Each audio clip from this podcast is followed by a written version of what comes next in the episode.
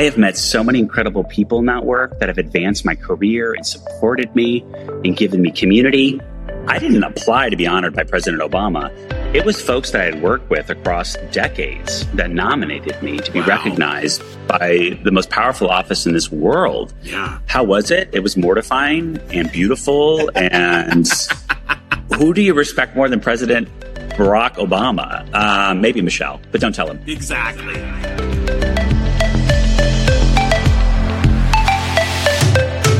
Welcome to Lead with Your Brand, the podcast that explores exceptional career success stories, inspiring and insightful personal brand journeys that answer the question Are you coffee or are you Starbucks? Fascinating conversations with leaders about their career breakthroughs from entertainment, tech, media, and more. You'll learn how they've turned up the volume on their brand to unlock success. Firsthand, uncensored, and real, as told by people who've been there and plenty of inspiration and practical tools to help you lead with your brand every day as you drive towards your next career breakthrough. And now, here's your host, personal branding expert, diversity advocate, and keynote speaker, Jason Patria. Everybody, Jason Patria here, and you are listening to the Lead with Your Brand podcast, which is the podcast for folks just like you who are looking to show your value, turn up the volume, and lead with your brand towards your next career breakthrough. We've got an amazing guest on the show. It is David Ambrose, who is the head of Community Engagement West for Amazon and the author of a brand new book, A Place Called Home. But but before we get to David, let's talk a little bit about your brand. Now, I am coming to you from Las Vegas, Sin City, because I am here speaking at a conference. In fact, I am coming to you from the Bellagio Hotel where I'm looking out at their crazy fountain show and looking over to Paris, Las Vegas. And it's crazy because when you're here in Las Vegas, it is like brands are all over the place. Now, earlier today, when I was speaking at this conference, somebody asked me when we did the activity that I always do, where I ask everyone, if you were a type of car, what type of car would you be and why? And someone came forward and said, now, Jason, does this mean what type of car you are today? Or is this that aspirational car, right? Is it who you are today or is it your aspirational brand.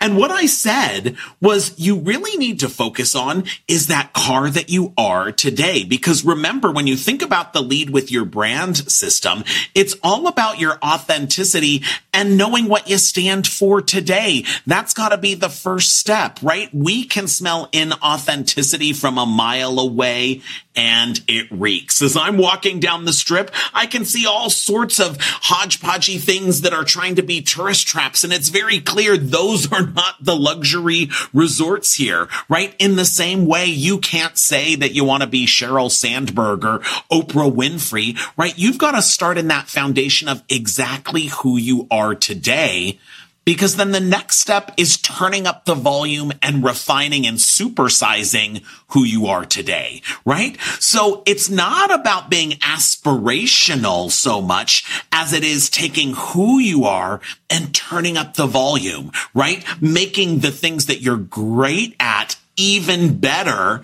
and maybe bringing some of those things that people haven't seen in you but are true up to the surface. You never want to be something phony and you never want to look around at your workplace and just choose somebody else's brand to be.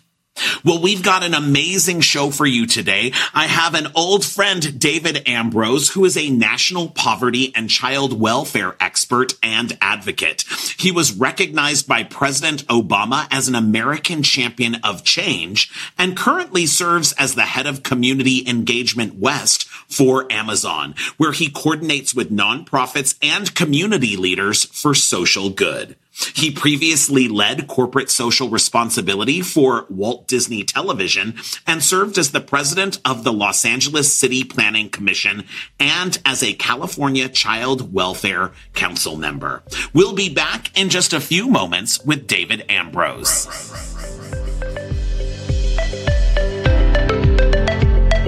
Over 25 years, Jason has coached, trained, and developed thousands of leaders and executives, helping them achieve their next career breakthrough. He's a featured speaker at global conferences and companies to help everyone bring their best authentic self to work, show their value, and lead with their brand every day. Get more tips and tools at leadwithyourbrand.com.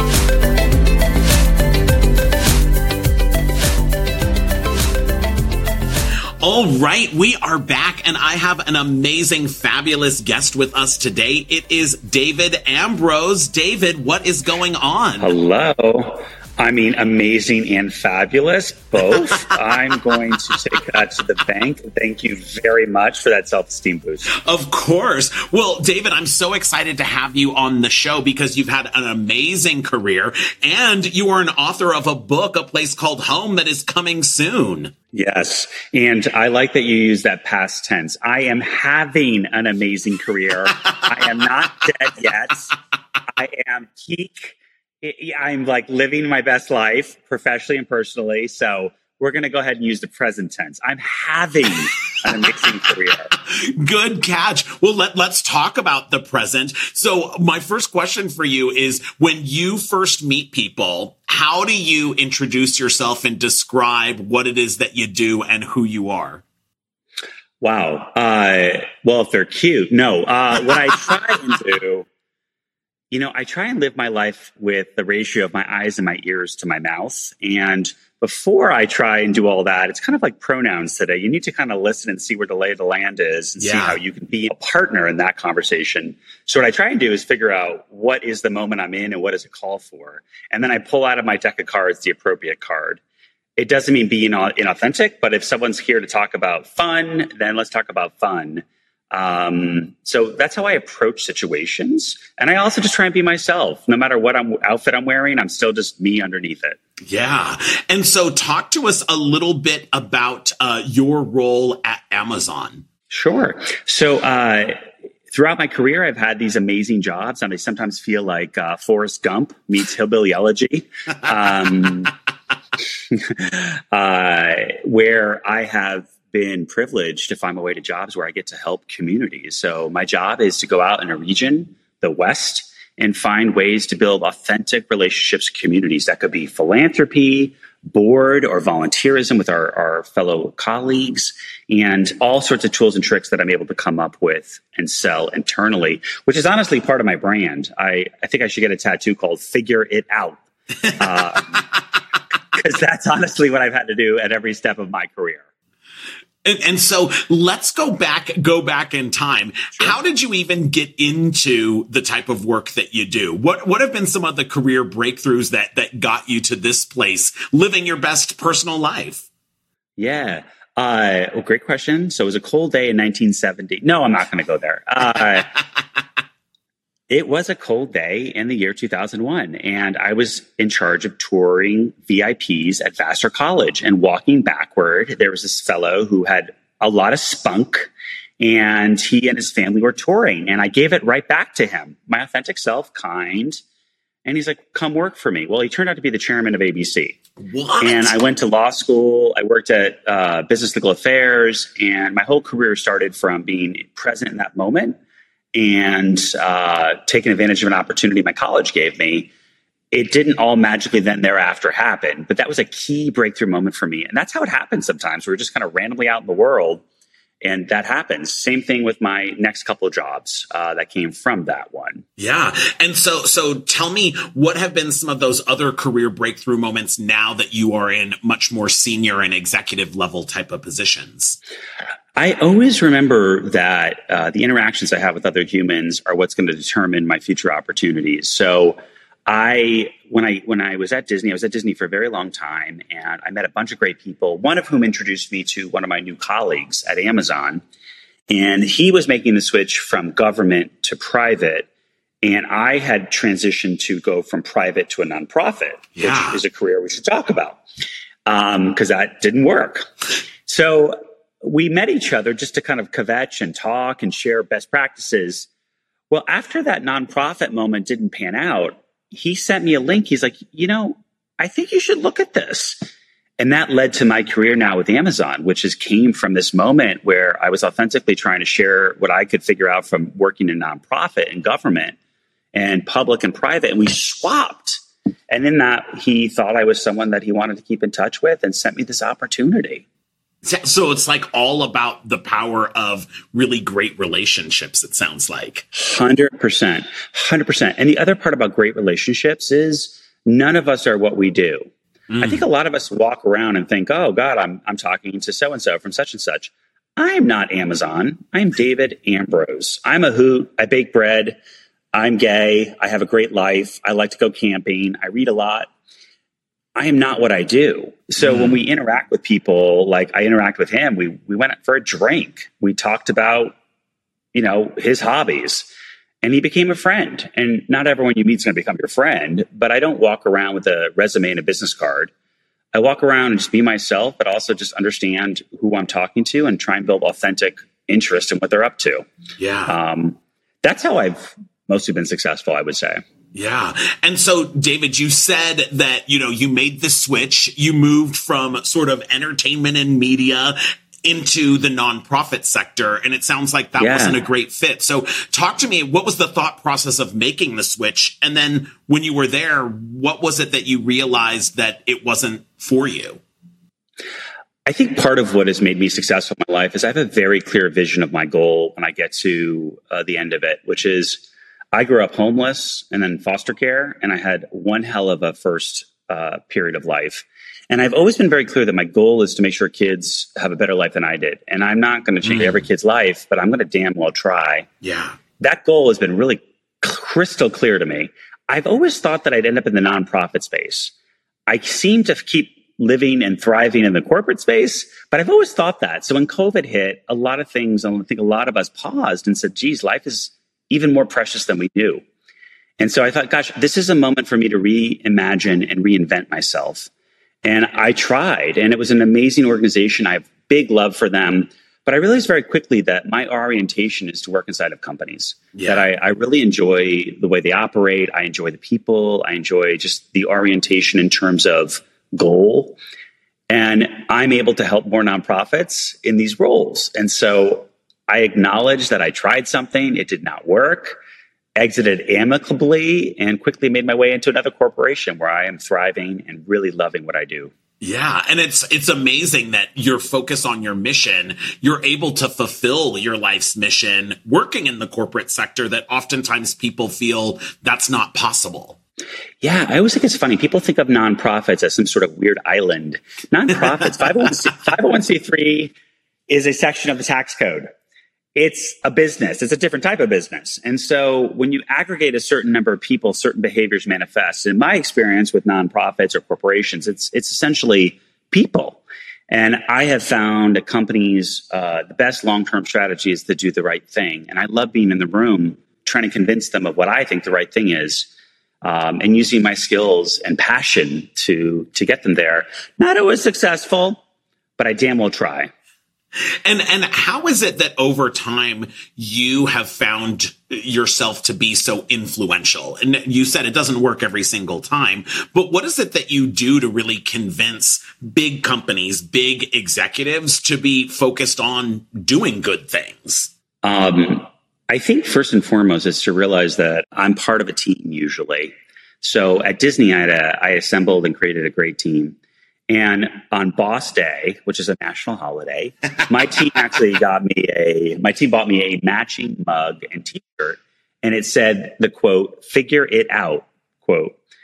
And the reason they got that for me is because I relentlessly told them to do that. They would come to me with all sorts of problems and issues. And I'm like, if I wanted your job, I would just keep your salary and do it myself.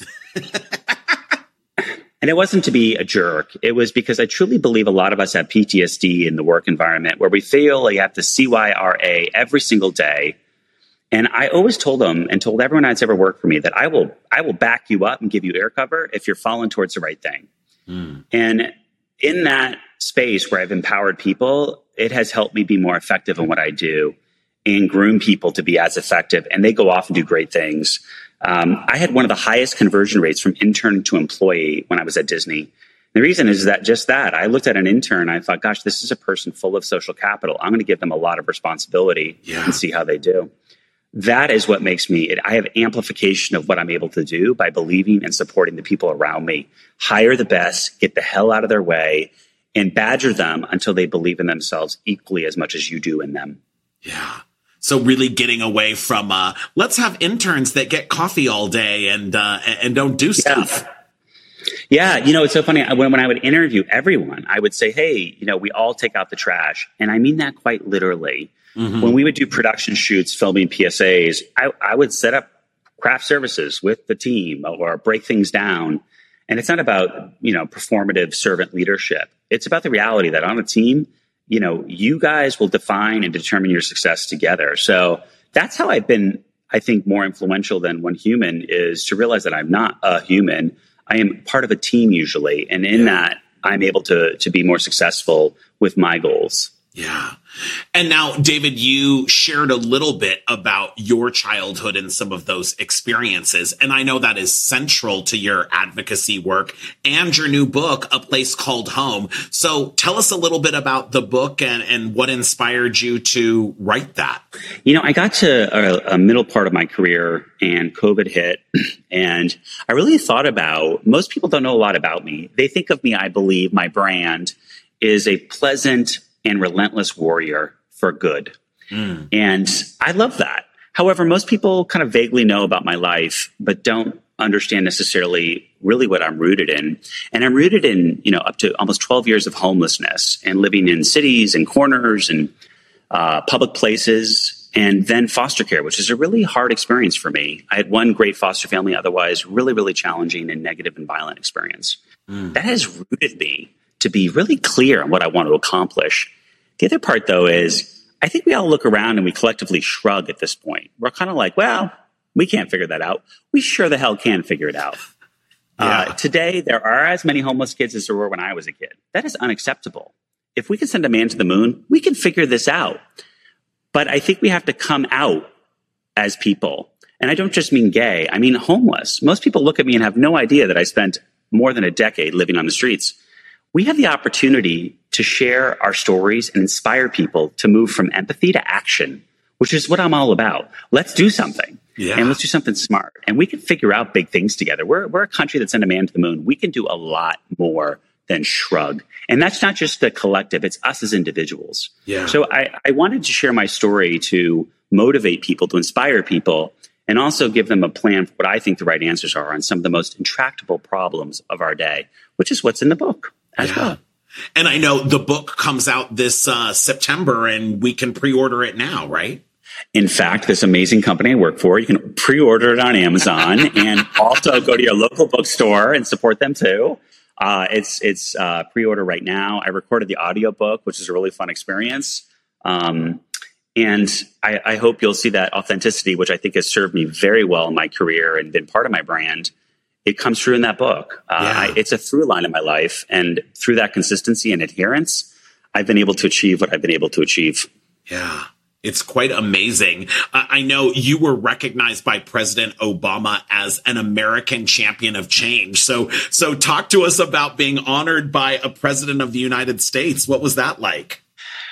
I, since I was 14, 15, realized that the systems I were in had a lot of problems. And I, I kept waiting for someone to figure it out.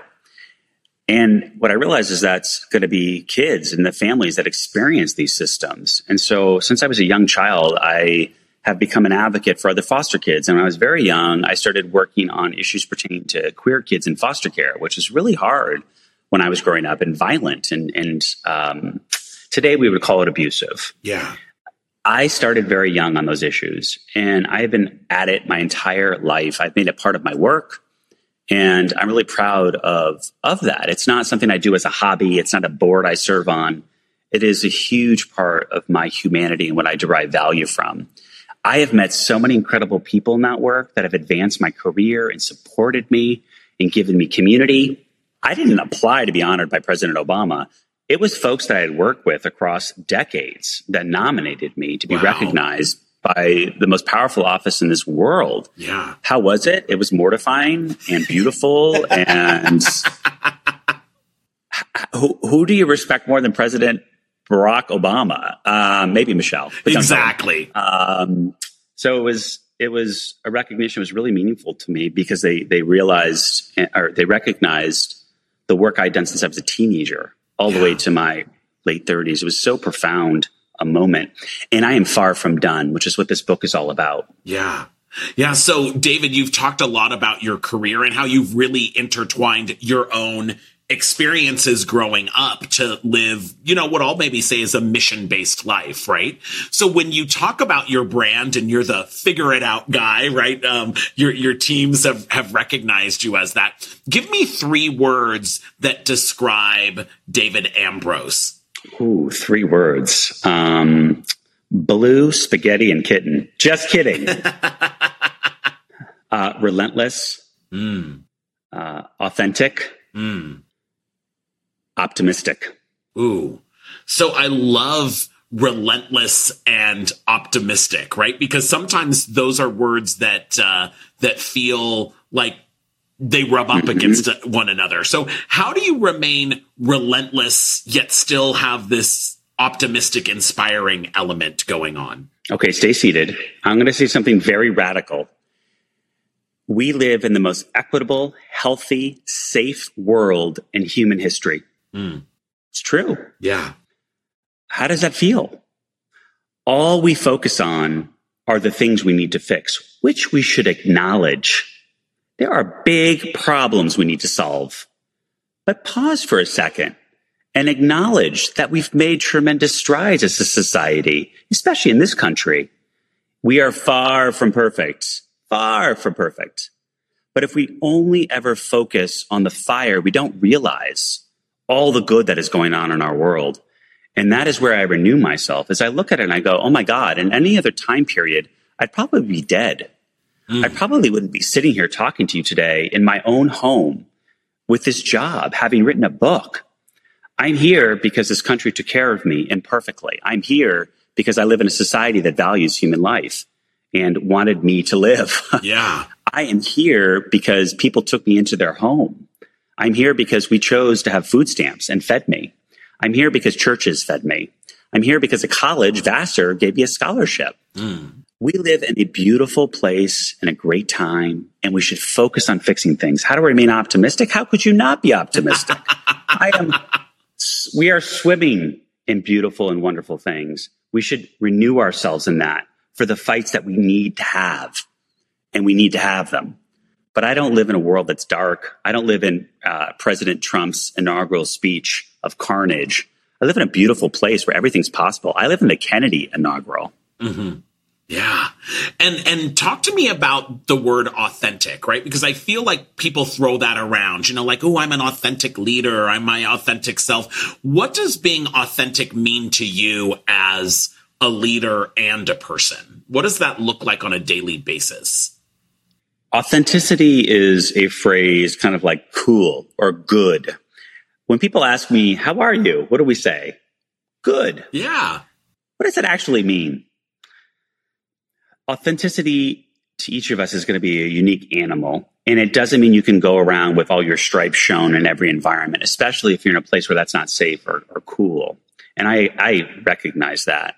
For me, what it has meant has been when I am successful, where I've been successful, has been when I have shown up as a person who acknowledges everything about me.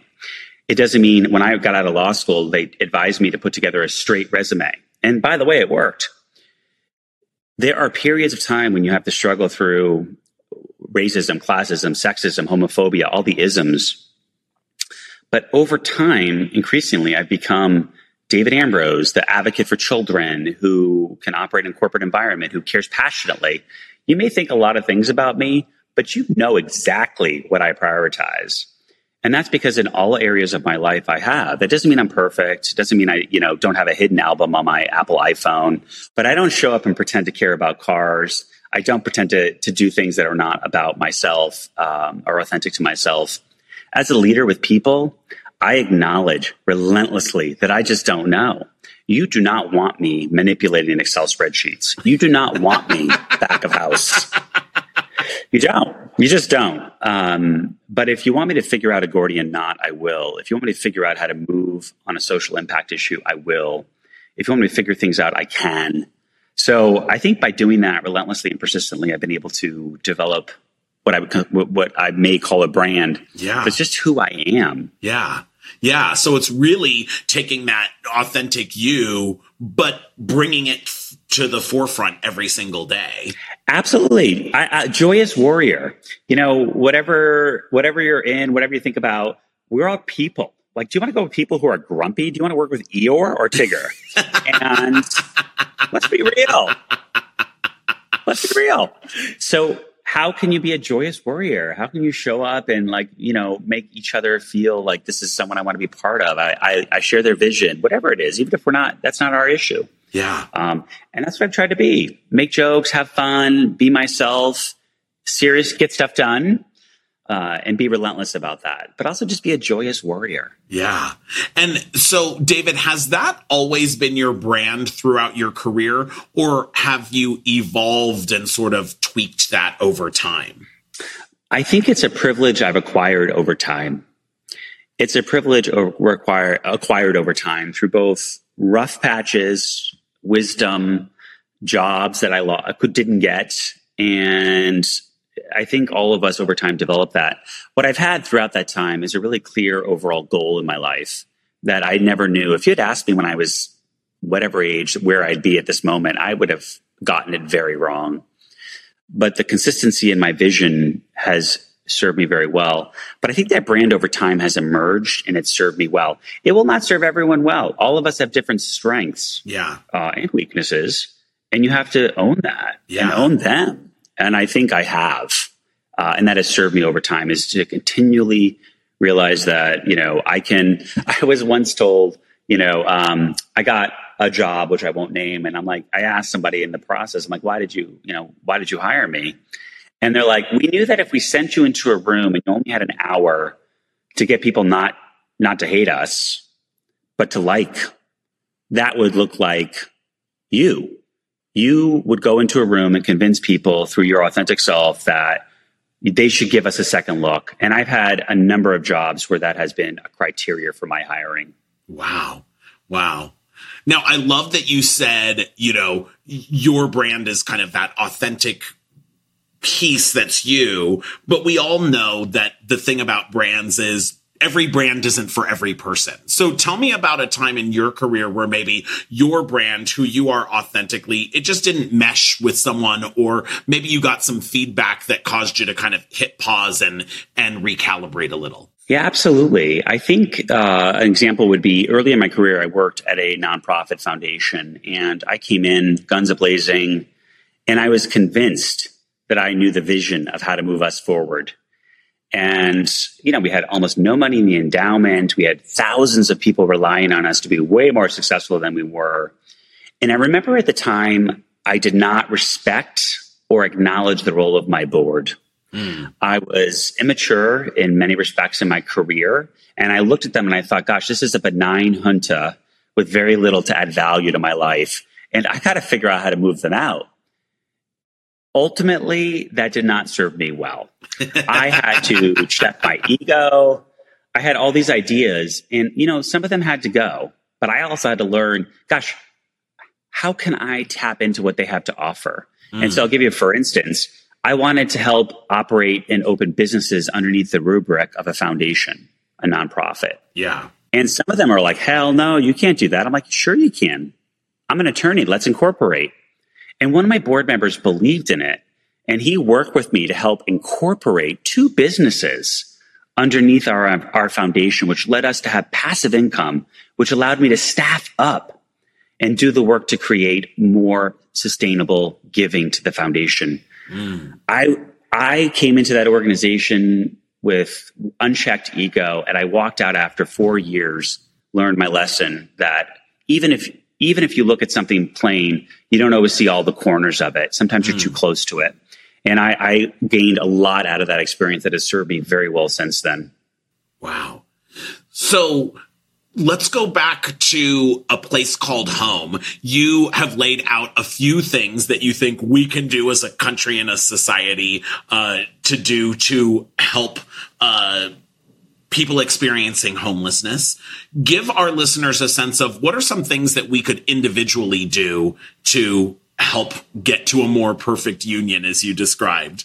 Absolutely. So, first of all, we'll only touch upon a few, and I encourage folks to go to my website. There's a a link called Activism where I have a buffet of options, everything from uh, donate your small talk, which is a campaign I started where people, instead of asking about weekends, can talk about issues that actually matter. Because um, no one really cares what you did that weekend, just FYI. to donate a dollar to get more engaged in, in more profound ways. The biggest thing I believe in uh, my advocacy is to start with this root idea that each of us and collectively can do big things to solve problems. We seem to have abandoned this idea that we can fix things. We seem to just shirk our shoulders and think that voting every four years makes this a democracy and republic. It doesn't. Our individual activism is what makes that happen. So I encourage folks to think, for example, who is your school board member? What are their issues? We have a school system in Los Angeles does anyone know the graduation rate for kids and family kids ex- experiencing homelessness or kids of color? We should fix that. We obsess over the Supreme Court while we ignore the most upwardly mobile, equitable factory in our society, which is public education. Mm. So, what I ask about in the book is first to cement in your heart this idea that you can do something, and then inquire what that is. Concretely, as it relates to foster care, just to give you a, a solid example, if you are in a home with someone with a college degree, you are 90% more likely to get one yourself. If you close your eyes for a second and think about the foster home you would want to place your child in, what does it look like? Mm. I can almost guarantee you it's not the ones that exist today. And that's no, no uh, disrespect to people doing the work to foster. God bless them. But why don't we have that system? Yeah. If that's not good enough for your kid, how do we make that our policy that we ask our elected people to do that? How do we center children and families in how we vote? Not as some sort of radical political statement, but as a basic moral and economic argument. The afterword of a place called home talks a lot about issues and solutions as it relates to poverty and children. And I encourage folks to go to my website and, and of course, buy the book and check out the afterword for a very clear guide on how you can get engaged, involved, and start solving these problems. Yeah. And uh, for our listeners, check out the show notes for all of those great uh, links there. So, David, a couple of fun questions to close us out. Um, we've been talking about your brand. What is your favorite brand as a consumer? What can't you live without, or what are you obsessed with? Oh my gosh. Oh my gosh. Um, you have to give me a category. I am obsessed. I became a uh, COVID 19 isolated sourdough bread baking homosexual. Uh, I obsessively follow all these bakers all over the world, even though sometimes their instructions are in languages I don't even know. And I just love the artistry and the diversity of you know, a product that has nurtured humanity for eons that has very simple ingredients water, flour, salt, and love. And I am obsessed about that. It is sometimes we have to just check ourselves and do something that has a beginning, middle, and end. Yeah. And I love that I can pour myself into that. Um, I'm obsessed. I'm a foster dad. I just like try not to stalk my foster son, but I just really always think about him and want to check in with him. And he's doing really well, and I'm sure he wants to be left alone mostly. But um, uh, obsessed with parenting. What else am I obsessed with? Uh, I would say just generically and high level, I'm obsessed with local politics. I just love knowing what's going on. I love like who's in charge of trimming that tree. How do we how do we get that tree trimmed? What's going on with my neighborhood? I love love this stuff because we can actually solve it, and I I'm able to have something that I I can do in my my actual community. TV wise, I mean, the morning show. Can we just talk? and why Obsessed. do you love the morning show? Because having worked in news supporting it, it is too accurate for comfort. Right. Right. Too there, accurate for comfort. There is times when I watch that and I'm like, the makeup lady looks exactly like the makeup lady at 30 Rock. I'm like, this is insane. Insane and so So good. So TV wise, there. Um, but but that's kind of my obsessions. That's my things that I'm obsessed with right now. Yeah. Now, if David Ambroz was a type of car, what type of car would you be? The one that I own, a BMW X3E, which has a good amount of all electric miles, but actually can go the distance because I like to use it to go camping. I love my hmm. car. Absolutely love my car. Um, and why are you like that car? Uh, I am very flexible. I prefer to do things one way, but I can also do things another way if needs be. I can go off road. I can be on the road and look gorgeous doing it, but get a little mud on me if I need to. and finally, David, what's the best career advice that you'd like to pass on to our listeners? I I would give two if I might. Mm. First, mm. I talked to a lot of foster kids. My sister was a social worker for for more than a decade, and she would send some of the young people to talk to me and I'd give them a couple pieces of advice.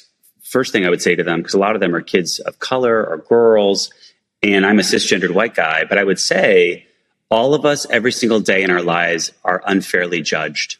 Mm. And it sucks. But the moment you realize it, you begin to have the power because you can use people's unjustified shortcuts to advance your own goals.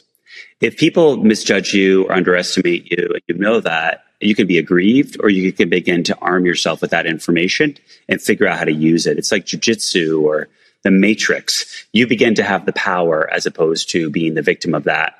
It doesn't solve it. I don't like it, but it's reality. And so I talked to a lot of young people about walking into a room and being of a particular whatever and how do you use that. The second piece, which I think is vital, which I wish someone had told me when I was young or younger, is your contacts it's not enough to rely on social media. Your contacts are how you're going to advance throughout your life and not just to sell, selfishly do so, but also selflessly. When I want to fundraise for a cause, I go to my Outlook, I, excuse me, I go to my Apple contacts and I look things up. I have categories. I keep in touch with people. I follow people. I, I, integrate notes and I keep adding people that I meet into those contacts. So if you were to ask me right now, hey, do you know anyone who distills liquor? I would go into my contacts and find some folks for you to talk to. That has served me very well is to nurture and guide those contacts forward and make sure that I'm adding value to those folks' lives as well, even if it's just the occasional touch base. That has served me incredibly well. Mm. Mm. Well, David Ambroz, thank you so much for being on the show. Such an inspiring story, and I can't wait to read A Place Called Home. Make sure that you go out and pre order that on Amazon now. Thank you, David. Oh my gosh, thank you. It was really fun. I appreciate the, the time and uh, really fun to talk to you today. Absolutely. And we'll be back in just a few moments with my final thoughts. Are you tired of not being recognized for your work? Are you ready to rise above the rest and accelerate to the next level? The Lead with Your Brand Career Breakthrough Mentoring Program will help you take control of your career, develop your own unique brand, and catapult you to a whole new level of success. You are a top performer, and the Lead with Your Brand Career Breakthrough Mentoring Program is what you need to get you there. Visit leadwithyourbrand.com to learn how. Wow. What an inspiring conversation with David Ambroz the head of community engagement west for Amazon and the author of the upcoming book, A Place Called Home. You know, David had so many great tidbits and things to share, but you know what really stood out for me was the whole notion of mission. I loved that David is so crystal clear on what his goal is that it has driven him in his work as an advocate and it's driven him in his work throughout his career. I love that he realized a way that he can work in corporate America and still fulfill his mission of doing good. So let me ask you for your homework, what is your mission? What is your goal? What is your North Star? What are you here to do? And how can you incorporate that into the work that you do every single day? How can you tailor your job and how can you seek out those roles that help you bring your mission forward and help you lead with your brand? Well, that's our show for today. If you loved what you heard, make sure that you follow us on iTunes or wherever you get your podcasts, and we'll deliver you a brand new show and interview every Tuesday. Make sure to check me out on social media. I'm at Jason Patria on all platforms, and especially check me out on LinkedIn where I share tons of tips and tricks of how you can lead with your brand. And I love to answer questions and carry on conversations. But most importantly, importantly, in your career, don't be a boring old commodity like coffee. Make sure you are a super premium brand like Starbucks.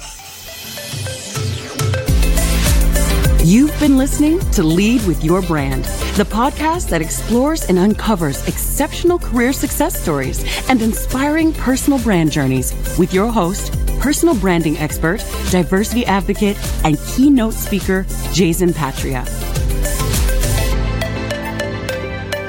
Remember to subscribe on iTunes or wherever you get your podcasts.